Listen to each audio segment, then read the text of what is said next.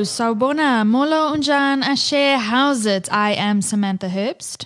And I'm Charlene Armstrong. And as always, we're joined by the very lovely Samantha Steele, renowned parenting journalist and rock star mom. Sam is here to take your hand, whoever you may be, and guide you in this week's discussion. Sam, hello, welcome. What are we talking about this week? We're following on from last week's discussion where we dove a bit in depth into live in nannies and looked at the pros and cons for the employers and employees alike. So this week, after chatting to some great nannies last week and some great parents, we're going a little bit more into the why, how, what of live in nannies. What's the history behind it? How did it start? And obviously, in South African context, this was not a, a happy fairy tale. This is quite a complicated history.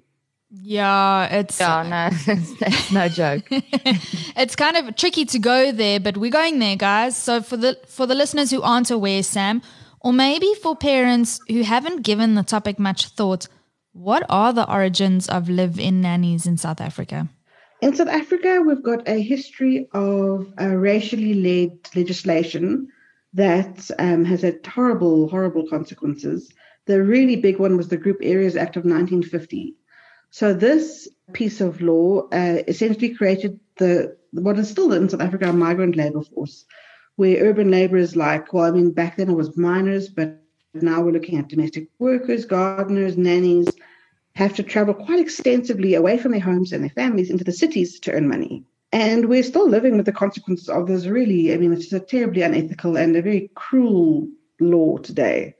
I wish we could go more into the actual nitty gritty of the history, but we don't have time to do it justice. But what we can work towards as employers, certainly on a one to one basis at least, is towards creating a fairer working environment in one that is really set up to be exploitative. Yeah, look, now it's obvious that here we are, three privileged white women who cannot even begin to understand what that life must be like or what it must have been like coming in or living in those times. And we're hosting this discussion. When the concept for this podcast was pitched, we wanted to give voice to nannies. So not just the nannies, but also the moms and the dads and the employers to really have a balanced discussion and understanding of what the dynamic is. But Sam, am I understanding it correctly that the nannies were often reluctant to come forward? The challenge is definitely the power dynamic. I mean, as a white woman myself, I really represent the employers when I'm approaching nannies for interviews. I've managed to let, let me put it this way my access to the mom circles and the mom WhatsApp groups was like a no brainer, very, very easy. But getting access to nannies in a way where they don't feel like I'm taking advantage of them or it's not through their employer. Or you're going like to tell my boss risk. what I said. If I tell exactly. you the truth, then I'm going to get into trouble and lose my job. Mm. Yes, yeah, exactly. So, I mean, it's just, it just is, it just, it just is a very complicated thing. But um, when I was doing my interviews, I really it was something very important to me that that the nannies' voices weren't left out. We didn't just have the experts and and the parents. You know, there's there's that's not the whole story. And through hard work and through making some meeting some incredible women, I've managed to speak to a wide variety of nannies. But um, with the technological challenges and with the power dynamic, I feel like there's so much more we could do.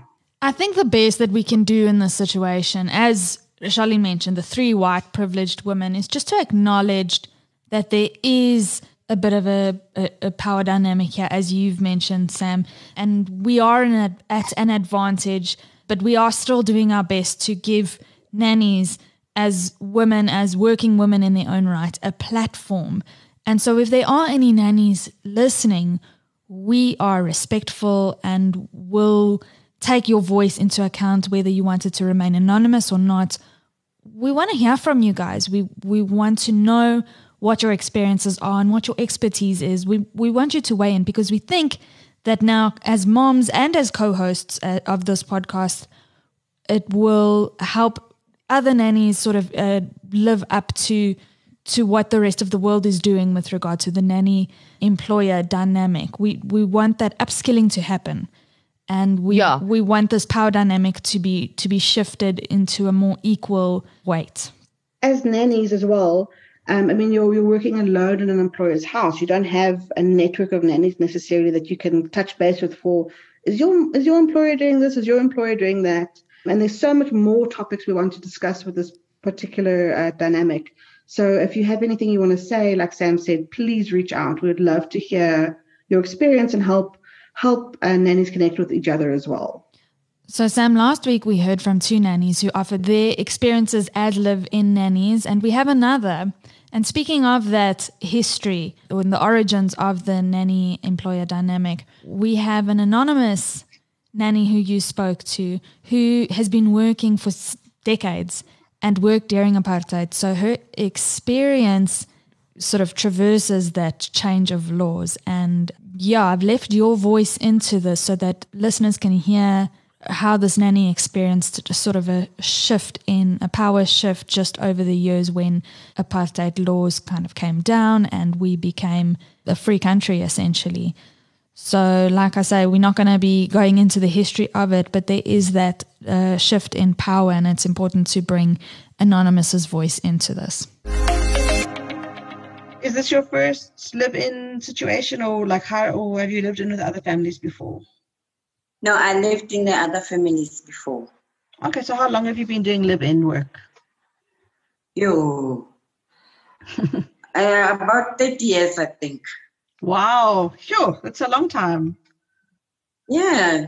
So starting when the eighties, nineties. Yes, eighties. Wow. Yo, so during during apartheid actually is when you started. Yes, yes, yes. Have you found that it's changed since then? Yes, it has a lot. In what ways has the work changed? I think now we're free. We're not scared anymore. Like when you work and your boss is angry at you and scream at you. Now it's better. It's so much better because now we sit down and talk. And if you've got a problem, do you feel like you can say, "Listen, I don't like this thing"? Yes, yes, I can do that. Okay, that's good. With uh, with other families as well, or, or just with Lauren? No, with the other families as well. Okay. So, um, I mean, the 30 years of experience in an industry, that's a lot. That's a lot of experience working with kids and with families. Yes, it is a lot. What do you find? Do you, do you like the live-in position, or would you prefer coming uh, back and forth from home? No, I think because I don't live in Joburg, I find it, I like living in. Okay. So that because if you live out, you have to pay rent and you have to have money for transport. So where where's your home? In Klerksdorp. Okay, okay. Are you do you have children? Yes, I do. How old are your kids? My daughter is 30, 35. Wow. She's older than me. yeah. Oh, yeah. so, so, what do you like about living in? I like because then I can save that money that I was going to use for transport, and I've got my my privacy. You know. What do you find? Do you find anything difficult about it? Do you find any challenges from from the live-in position? Not when you don't you, you you have your own room. No, I don't find difficulties. It's difficult when you live in the house with uh, the employers. In what way? Because then you share a kitchen, or, or what's challenging about that? Yeah, but then you you when it's your off day and you don't work, go anywhere, you don't have off day because then when you come to make a uh, breakfast, you find that it's dirty, it's mess, there's mess everywhere, then you just have to clean. So it's it's your off day, but then you have to to tidy up. So you never get a break. You're just tired working all the time. No, yes, because you live in the house with them. and I find that if you live in the house, then there's no child time, you know, because you're still waking, even if it's seven o'clock, eight o'clock. So it makes it a very long day as well. Yes, yes, sure, yes.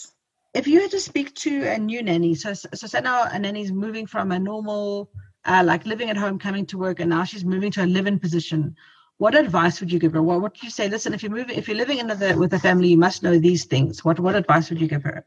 No, I just have to tell them that you know if you are unhappy, you need to talk to them. I mean, they need to know that you you are unhappy about something. Don't just keep it to yourself and then you you angry the whole day and you you have a long face. You don't smile with the kids.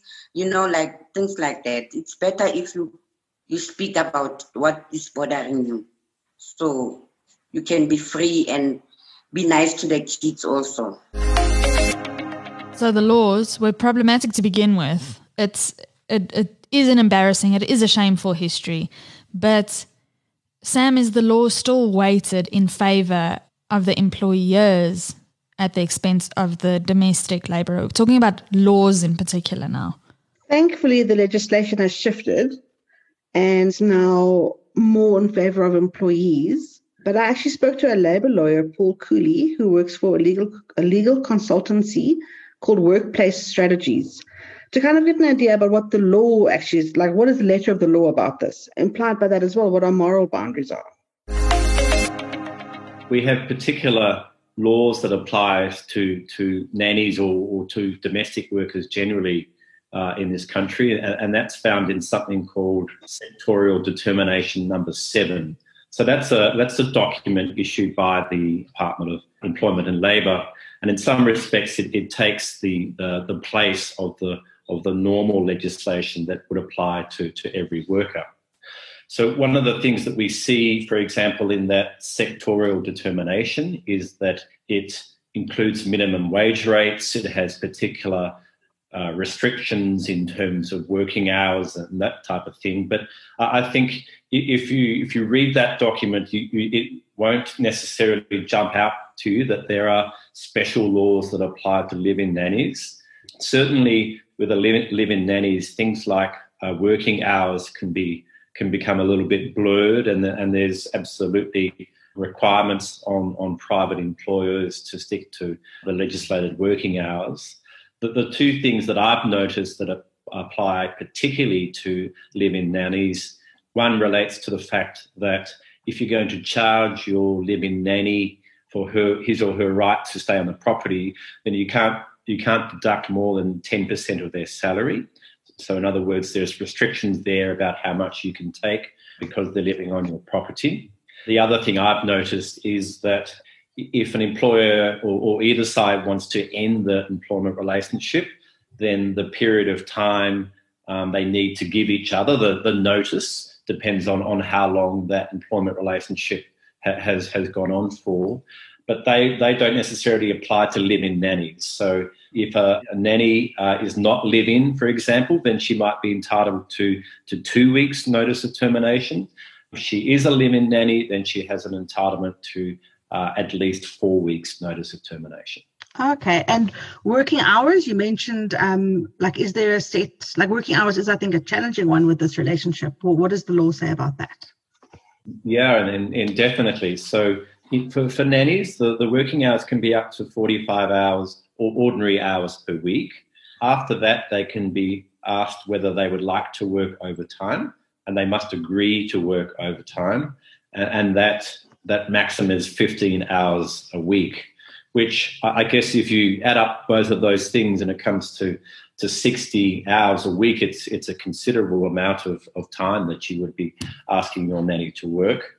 In addition to that, we have things like minimum rest breaks, for example. So uh, a nanny can't be asked to work seven days a week. She, she must have a minimum of 36 hours rest every week, which probably means sort of at, at most uh, around six, six and a half days, or probably six days per week. And then we also see things like standby allowances. So uh, a nanny might be paid the actual hours that she works, but if she's on standby for, for whatever reason, then she has a, a another allowance or entitlement as a result of that. What about lunch breaks? Uh, do you, do you include those hours? Because we've got we've got tea tea time. We've got you know these women have to eat, and it's a as you know, as a mom, it's a long day with a little person.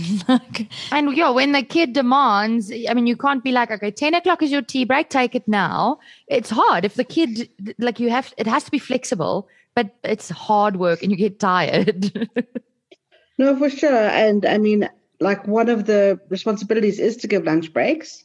You can negotiate. So an hour is what the law says. You need, you need to give an hour lunch break, which I know can be really hard when you're also working a full day um, as a parent to come back for an hour when your lunch break is probably also just an hour. And is it possible for some for some parents though?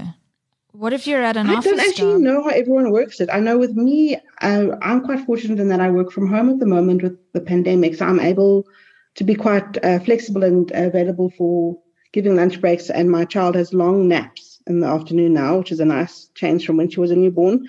But I don't know how you do it if you're in an office all day. I mean, I, I think it's partly just communicating and negotiating. So, I mean, you can negotiate a 30 minute lunch break, which could be when the kid is napping, that they end earlier that day. But it is something that you need to think about and be cognizant of. You shouldn't just be like, oh, well, she'll work it out. Like, I think you need to be part of that discussion. And remember, tea breaks are included in working hours. Two tea breaks a day. There's like a certain uh, hourly uh, pace to the day that, that, that the law gives. So if you see a nanny having a quiet cup of tea and a breather, that's completely legally allowed. And really, I think you should Should give be. her that.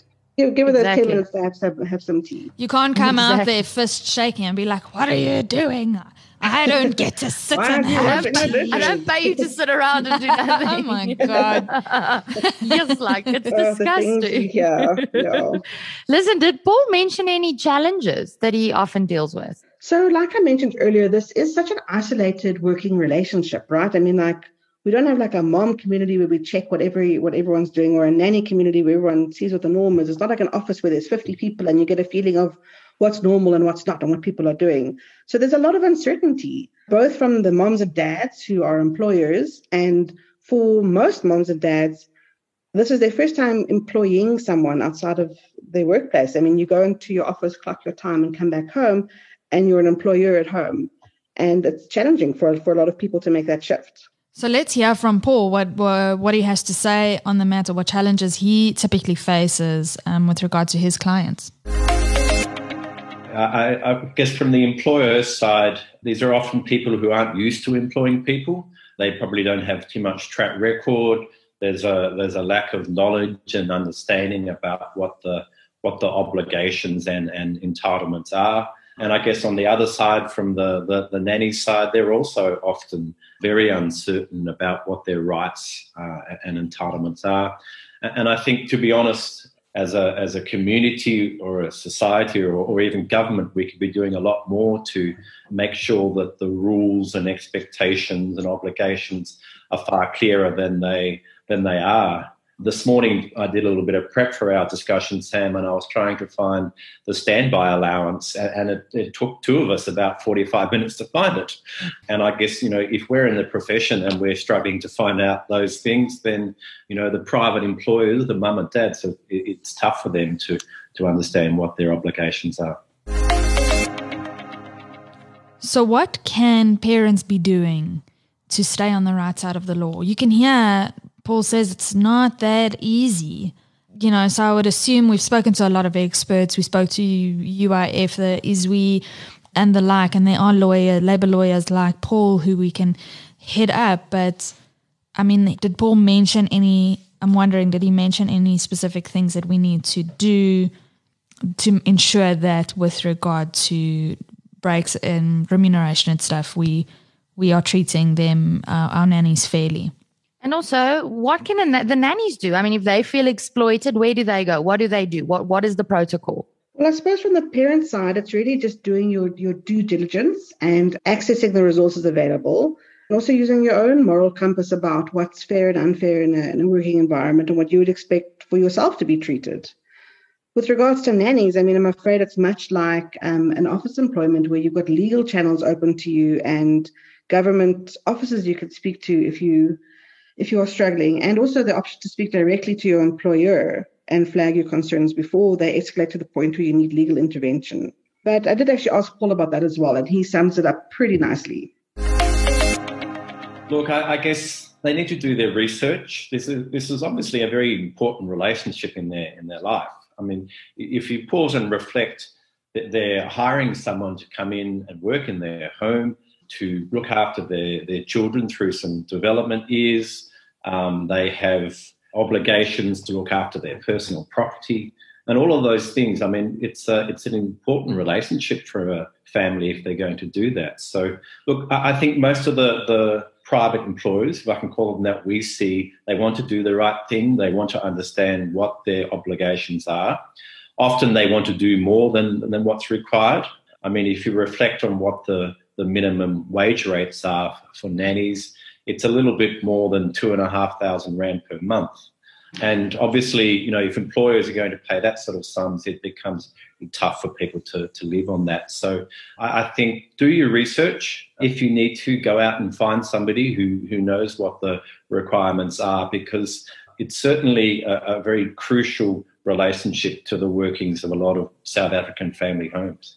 The, the Department of Employment and Labour is tasked with making sure that employers follow the laws, including private employers, so they've always got that opportunity, perhaps either to get some advice from the Department of Labour or have the Department of Labour become a bit more proactive or, and even speak to the, the private employer. Of course, you know, put yourself in the shoes of the family. They, they wouldn't be overjoyed if a Department of Labour official arrived at the door. So I think there's some practical issues there as well. What I often do is encourage nannies to, if they feel that they're not up to having those direct conversations with with their employer to at least find a, a friend or somebody that they can take with them for, for support. Certainly, I, I think the, the, the, best way to resolve an issue for a nanny is if if she's able to discuss it openly and transparently in, in a in, in, a safe environment with their employer. Uh, and, and if that takes a, a friend or a colleague for support, then I see no problem with that these nannies are playing an integral role in, in, in somebody's family. And also, I, I, think perhaps the one thing I might add is once you understand the, the rights and entitlements and obligations, put those down in paper. Um, one of the things that we see is often the conflict that arises in any workplace is because of misunderstandings. So take the time to make sure that you've documented for the nanny and for your own self what your rights and obligations, and make sure you do it in a way that the nanny can understand. So we've been chatting a lot about, you know, the employer employee relationship. And in relation to us as employees, you know, how would you want to be treated? Oh, you are allowed a lunch or a cigarette break, or there's been a lot of comparison. But as Paul mentions, nannies are playing an integral role in your family life. It is personal. We can't ignore this. At the end of the day, it's not a commercial relationship. Mm-hmm. I was going to say the exact same thing because if you work a corporate job and you feel, uh, having been in that position, you feel emotional about something or something bugs you or whatever, you're just like, you know what? This is a professional working environment. Emotions are not here. Just stick to your work, do your work and, and go. And if there's really, if you really are being ostracized or victimized, then you have an HR department that you can report to or, uh, or say something to. In this relationship, Firstly, there isn't an HR department. And secondly, it is an emotional relationship because you're in each other's homes. You're, you're, you're, you love these children. The children love you. It's, it is an emotional relationship. It's like, uh, you cannot have an, a commercial relationship with a family member. You can't. This person is part of your family, but you're paying them and they, they, they, they work for you. It's, it's weird. It's very difficult. It's definitely one of the more complicated relationships in South Africa, I would say. And that's what's so interesting to talk about because it's like this, like no one's talking about it. You know, that, that, mm. that there's this really personal relationship that you've got with someone. I mean, like, I feel like being a nanny's got such emotional labor attached to it. I mean, if you come into the house in a bad mood, you know, people notice immediately. If I go into my office in a bad mood, I don't think anyone really cares unless it affects them directly. exactly. And plus, it shouldn't be at your place of work. Listen, we're not yet to do this little emotional dance. However, when my nanny shows up and she's having a bad day or something personally has happened to her, she's a person in my house. She's a person. I care for her. She cares for my children. My children cares for her. So you cannot be that. Look, I'm your boss and this is a strictly working relationship. So you leave that stuff outside the door this is a human being that you you have to you have to care for other people. Just have respect and care. Just show some empathy and and be kind to one another. It's what you would expect. If you were walking through that door and and you are having a tough time or you're going through a difficult time, to have some support from those the people that you you live with. Yes, I mean, and as I wrote about recently, being a parent is relentless, right? And so is being a nanny. I mean, it's this little human, you know, they are relentless. They mm. they um they want to be entertained. I mean, depending on their age, but I know I mean, babies babies are almost easier in some ways, but toddlers, toddlers, man, they always they, want something. Right. on some level, they always want something. they want a piece of you. yeah, they want to play, they want to talk, they want to engage. So I mean, I mean, having a, a bad day is really hard with a toddler because they don't really see, they don't really give you space for bad really days. no, they don't care. so I'd like to wrap up going back to the beginning of the episode where we chatted with the anonymous caller, that caller that that traversed 30 years of nannying from the 80s, from apartheid South Africa to present day, there are still issues. The law is is doing its part to to be fair to both employers and employees in this uh, complicated relationship. But I think my concern that I keep banging on about is there is a generational trauma. And I think, especially the older generation of nannies, are going to not be very comfortable speaking up if they feel unhappy or speaking up if they're working, you know, overtime and and not being paid yeah, fairly, not sure. being compensated fairly. And so my call for employees and employers, you know, and, and speaking from my own personal experience is let's bear that in mind. I, I was chatting just with my nanny this week and I had said something to her, a directive. She was actually putting Noah to sleep, my baby, and I didn't realize it. And she just did what I had asked her to do. And when I clicked and I, and I realized, oh, it was actually his nap time, I said to her, listen, you know best what's happening in this house and with my baby. You need yeah. to tell me, actually, no, and this is my reason. And I promise I will not take it personally. So that is my call for my peers other moms, we are all just trying to do our best here with regard to this. But I think put yourself in your nanny's shoes and make sure she knows that you see her as an equal and you appreciate her opinion and her expertise in this regard. Uh, Sam, just just to chip in, I know exactly what you're talking about. Um, I'll often have uh, things I need done in the house, and I'll ask Precious if she can do X, Y, Z. But I don't know what's happening there. You know, she needs to communicate with me as well, but I need to open up that space for her to do that. And I think that's that's the difference with our generation and our parents' generation is that if I look at even my mom, who I think is a really wonderful human, like her expectations are different to mine. She was employing people during apartheid with, you know, whether or not she wanted to. The, the, the fact is that was when, she, she grew up as well and that the law has changed, people's expectations don't always change with it. So just keeping that communication open is really, really important and making sure that well, making sure that you communicate. I mean, from both sides. Like Sam said, like like like you you at least gave your nanny the space there, right? Like you said to her, please tell me, like, I don't want to. I mean, it's so frustrating. I mean, I think we've all been there when you're trying to like put the child down or or give the little one lunch, and then uh, someone's like, "Can you do this?" And it's like, "Oh, I can't do that right now. I've got other things that are more important right now." So just giving that space to communicate is so, so important.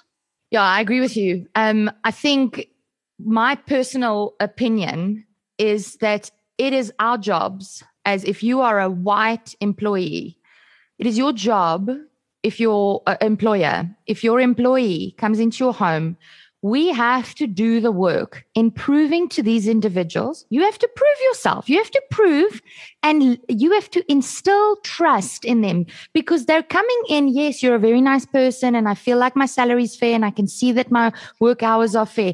But for the first while, when you first start working together, you are going to have to prove to this individual that you are wanting this to be an equal relationship. You are an expert in this. This is your job and this is your area of expertise and i'm employing you in this position because this is your area of expertise. This is what you're qualified for. I'm not qualified for that. I know how i would like things done around here and we can talk about that. But i have to prove to you that i am not here to suppress you and just you have the space to talk to me if something bothers you. And it, I believe that it's also our responsibility to educate these women on what their rights are in the in the workforce. If you work in a corporate company, the Labor Act is pasted up pasted up on the wall. You have access to company documents, rules of conduct, procedures and protocols. You have all of those things. So, uh, at the risk of making it sound like too much of a commercial relationship, there's nothing wrong with educating these women to say, in this household,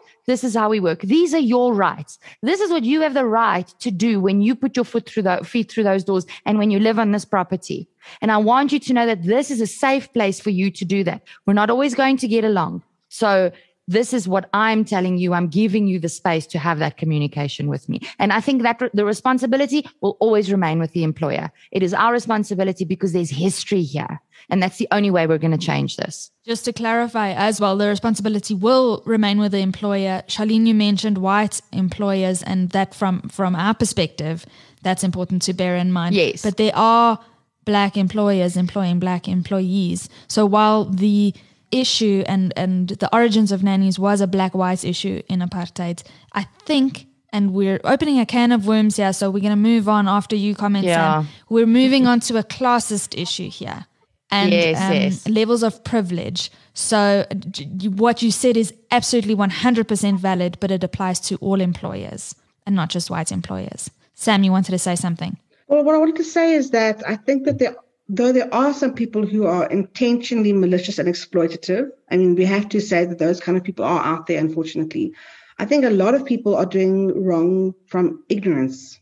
Um, Mm. And I think that this, us having this discussion, us talking to the lawyers and fi- I mean, who who goes to a labor lawyer to find out how to employ your nanny? Like, no one does that. But we must tell our friends that. We must tell our friends that who have nannies. We must educate them. If we know, then we must share that information because that's the only way we're going to change this. And our moms as well to go back to what i said earlier. I mean i think a lot of people don't like like you might have your nanny working a 55 hour work week and only realize after listening to this episode oh shoot the law says 45 hours i've been underpaying mm. you know like I, th- I think that just knowing what what the law says and what other and what other people are doing that sense of like what what is my community doing gives you a feeling about how you can self-correct Yes. right? So let's give people that Yes. chance Sam, we'll be back next week with another discussion. What are we going to be talking about? Well, this is another uh, layer to this interesting nanny parent relationship. I mean, as a mom, right? Have you, when you leave your, your baby and your child and the, you know, the, your, your heart with, with your nanny all day while you're at work, do you ever get scared that your baby is going to like prefer and love your nanny more than you? That's I'm It's laughing reality, yeah. because not not because it's funny, but yeah, I guess for me, I I I did I, I was envious on the, um of that relationship, but not for the reasons that for me it was more a, case of I'll miss I'll be missing milestones and this other person will be present. So when I left Josh with my mother-in-law to look after him to begin with, I had the same feeling and then when my my nanny took over, I was like, "Oh, she's to get all the nice fun parts and I'm I'm kind of jealous that I won't be there." So but and my nanny was so cute that on the odd occasion that it did happen, she'd send me a video at work. Hey, mommy, I'm okay. Look what I'm doing. So that was the sweetest. I would just sit at work and cry when that happened. I was just so grateful, you know. I feel insecure. That's the word. It's it's not that I'm scared necessarily that because Noah, I do have the privilege of working from home. Let me say that Noah does not take a bottle, and so every three four hours, it's spreading as he gets older. But every few hours, I still get to go and breastfeed him and touch base with him, and he still opens up his little arms to me and wants mommy, which is very reassuring. But I could imagine that fear when you are away for the whole day. And even though I'm at home, I have let left control of my household over to this woman, another woman. Angel as she may be, I am so insecure that she knows what Noah has had for lunch. She knows if he's been grumpy, how many times he's pooed in a day. And those things for a mom are so important. And they're even the poo is hard to let go of, guys. for sure.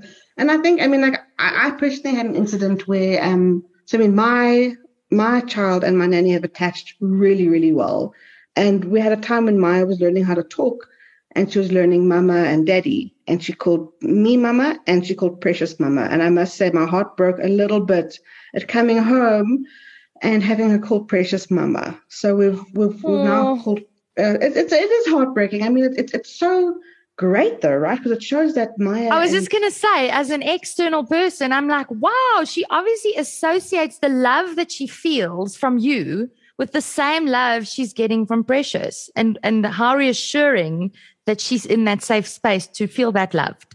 No, completely. And, and that's where your own, like, that's where you've got to be aware yourself of, of like, you actually want that, right? You want your kids to yeah. love your You, want you can't help how you feel. You can't you be careful what you wish for because you can't help how you feel when it happens. Well, exactly. And I mean, like, I mean, imagine now being the nanny, right? So, like, you work damn hard all day. You look after this little human that's not your little human, and you love them and you make sure they eat and you clean their bums. And then they finally, like, show this love for you, which is such a, like, it's, it's like, that, that's what you've sown, right? You've sown all that in that they've got this love for you. And then your employer gets jealous of you and angry with you and upset with you and resentful of you that that you've done your job really well. Mm. Oh, it's tough. It's a tough dynamic. Ooh, I can't wait for this one. I have a lot mm. to say. I'm looking forward to that discussion. We're going to offer uh, some some tips and advice from real moms and real nannies next week. We're looking forward to that, Sam. Listeners, if you have any comments or queries on our episode or a story of your own um, when it comes to having a live in nanny and navigating that relationship, please feel free to touch base with us at info at thegreatequalizer.co.za. And if you like this episode and you found it useful for yourself or other moms, please feel free to rate and review us on your preferred listening platform. And remember, please do share it so we can educate those other moms out there. We got to share this information. Please share it on your social network so we can help each other.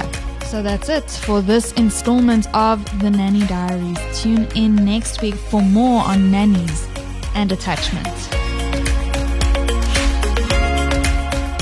For more on today's show or for additional information on our expert guests, please head on over to our website at www.thegreatequalizer.co.za or catch up with the Great Equalizer podcast on Instagram, Facebook, or Twitter. If you'd like to get in touch with Samantha Steele and the TGE gang, email us at info at thegreatequalizer.co.za and we'll get back to you.